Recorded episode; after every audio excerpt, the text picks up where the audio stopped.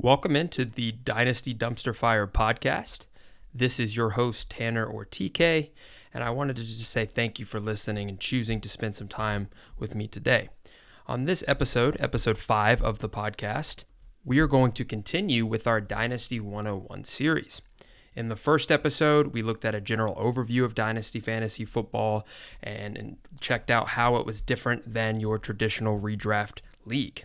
Today, we're going to get into the league settings and how they are important to your success as a dynasty football player.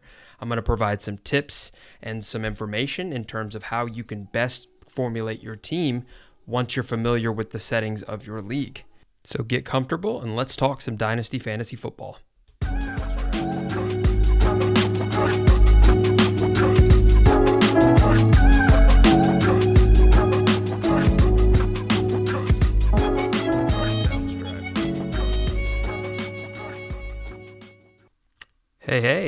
So, as mentioned in the intro, today the focus is on league settings within your Dynasty League.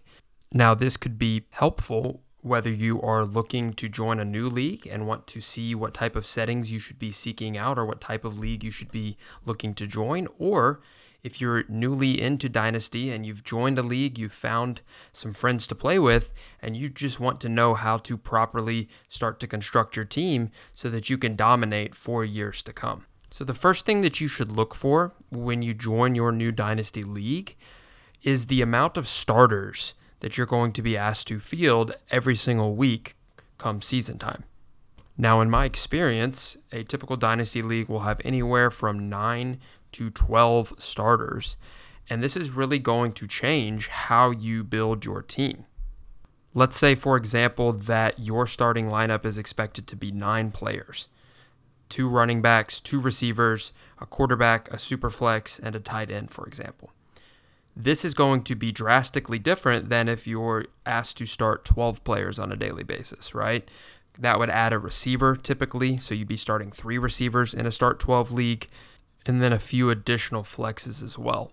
So, for example, in a start nine league, where every team is expected to start fewer players every week, the players that score highly, the studs at each position, are much more important. Whereas in a start 12 league, studs are still important, but depth becomes a lot more important. Do you have a stable of other wide receivers or other running backs on your team to fill those extra flex positions? And this is also going to change the way that you trade.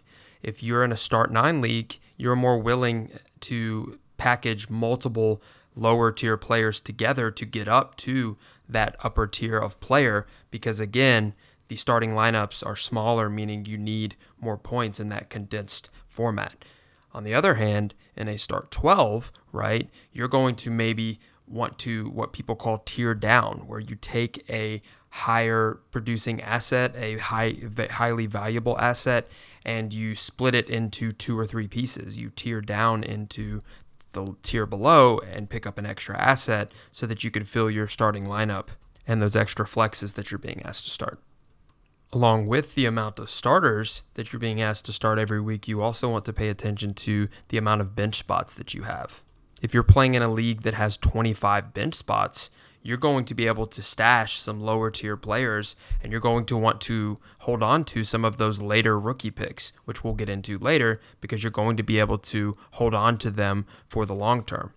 On the other hand, if you're playing in a league that has 10 bench spots, you're going to not be able to hold on to as many players, meaning that the waiver wire is going to be more enticing to want to bid on players in.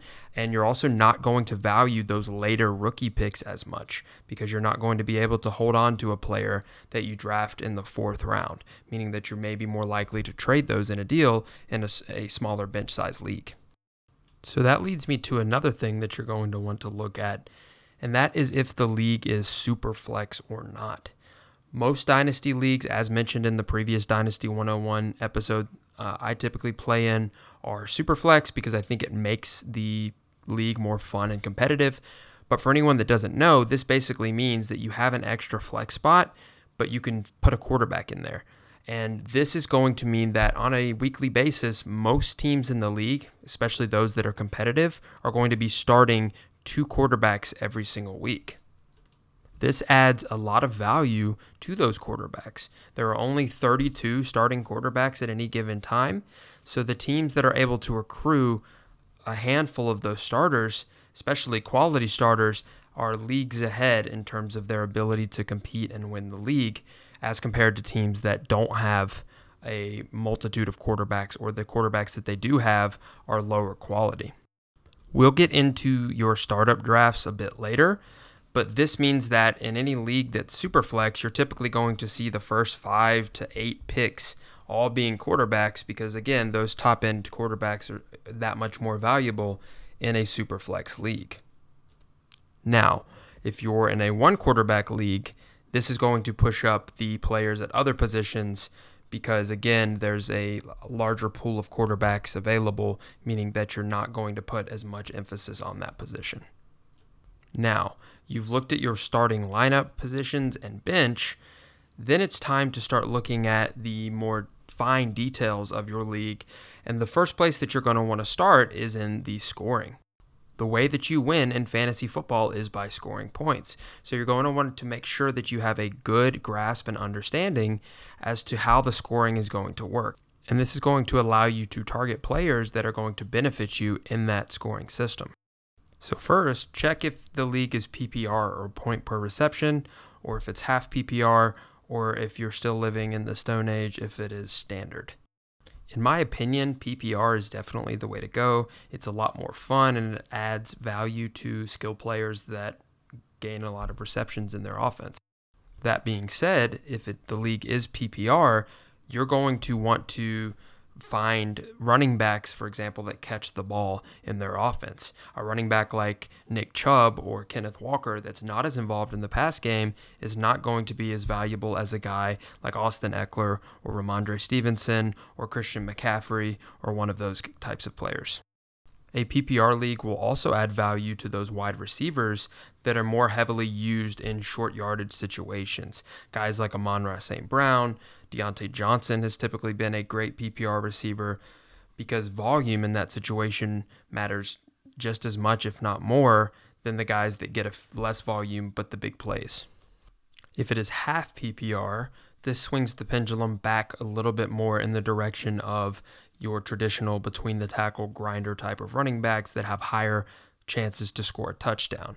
So really again, the scoring format in terms of is PPR is, is part of the scoring or not really is going to make a huge difference into how you are going to want to draft your team, the types of players you're going to want to target, etc. Another aspect of league scoring that you're going to want to check into is the scoring for passing touchdowns. There are leagues that choose to do four points per passing touchdowns, and there are the leagues that choose to do six. Both are fun, but when you think about it, in a six point per passing touchdown league, that's going to change the types of quarterbacks that are valuable when compared to a four point per passing touchdown league. In a four point per passing touchdown league, guys that run the ball, like Lamar Jackson, Justin Fields, etc., are going to be more valuable because a rushing touchdown is typically going to be six points. So if they have a good chance at scoring rushing touchdowns that are more valuable than passing touchdowns, that's going to give them a little bit of an advantage when compared to the rest of the quarterbacks. On the other hand, in a six point per passing touchdown league, you're going to want to target the guys that are in offenses that are high powered and that are scoring a lot of points from week to week. Some of the names that come to mind that you would want to target in a six point per passing touchdown league would be Jalen Hurts, Josh Allen, Joe Burrow, Trevor Lawrence. Again, guys that are part of offenses, Patrick Mahomes, that score lots and lots of points and have a pretty uh, high powered passing game. So, again, looking at that setting can change the way that you're going to build your team. Who are you going to target in your startup draft? And if you're playing with other league mates that aren't as in tune with the settings and aren't as into the fine details, you're going to have an advantage over those people because you checked out the scoring settings and you know again the passing touchdown uh, scoring and the if it's PPR or not, etc. You're also going to want to check and see if there is a tight end premium in the scoring. A lot of leagues in Dynasty put a premium on tight end scoring to increase the importance of that position because traditionally you're going to have with the tight end position a handful of guys at the top that are important. Your Travis Kelce, Mark Andrews, George Kittle, and guys like that that are the useful tight ends. And then everyone else kind of falls into this big lump or group of players that are random and aren't really consistently scoring you points every week and aren't consistently helping you win or gain a positional advantage at the tight end spot. So by adding, for example, a 0.5 or a 0.75 premium to each tight end reception, that is going to kind of even out the field. And also, it's going to, again, make tight end a little bit more of a desirable position to acquire. I have seen leagues and drafts where some of the players didn't know that it was a tight end premium league and they're letting Mark Andrews fall to the third or fourth round.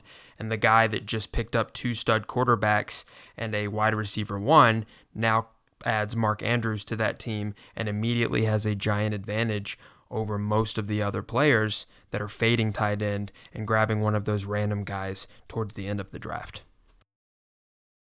So if it's a tight end premium league, especially if it's 1.75 per reception or higher, some people even do as high as two, you're going to want to make sure that you lock up that one of those top tight ends in your startup draft. Invest one of those higher picks into a tight end because they are that much more valuable and they are that much more likely to help you win a week with that adjusted scoring. And then one of the last tips that I have for you in terms of checking out the scoring of your league is see if there are any other random bonuses built into the settings. For example, some leagues choose to do a point per carry or a point something of a point for first down. That's going to again add emphasis or importance to the running back position. I've also seen leagues that do big play bonuses. So uh, you know, for example, a extra point for a 40 yard plus completion or pass caught. And again, this is going to kind of shift the dynamic into which players are more important or, or should be valued higher than others in that particular league. So, if you're in a new dynasty league or you are starting one or thinking about starting one, the commissioner should have all of this outlined in a document, a league constitution, or a set of bylaws. And if they don't, you need to ensure that they do or request that they do because having this stuff laid out ahead of time can allow players like you, diligent players like you, to prepare and be ready for your startup draft and your season. But it also will help settle any disputes or conflicts that people may have or questions people may have over the rules themselves. All right. Those are all of the tips and strategies that I have for you in terms of league scoring we are going to continue to move forward with the Dynasty 101 series in the coming weeks.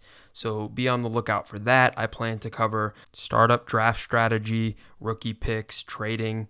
So please, again, stay tuned for that. I appreciate anyone uh, that made it this far for checking out the podcast. If you could do me a favor, please rate the podcast on Spotify, follow, and turn your notifications on so that you get updated when I upload a new episode. If you're on Apple Podcasts, please leave a review. Those things help quite a bit. I know this was a shorter episode, but thanks for your time and hanging out with me and talking some Dynasty, and I'll see you on the next one.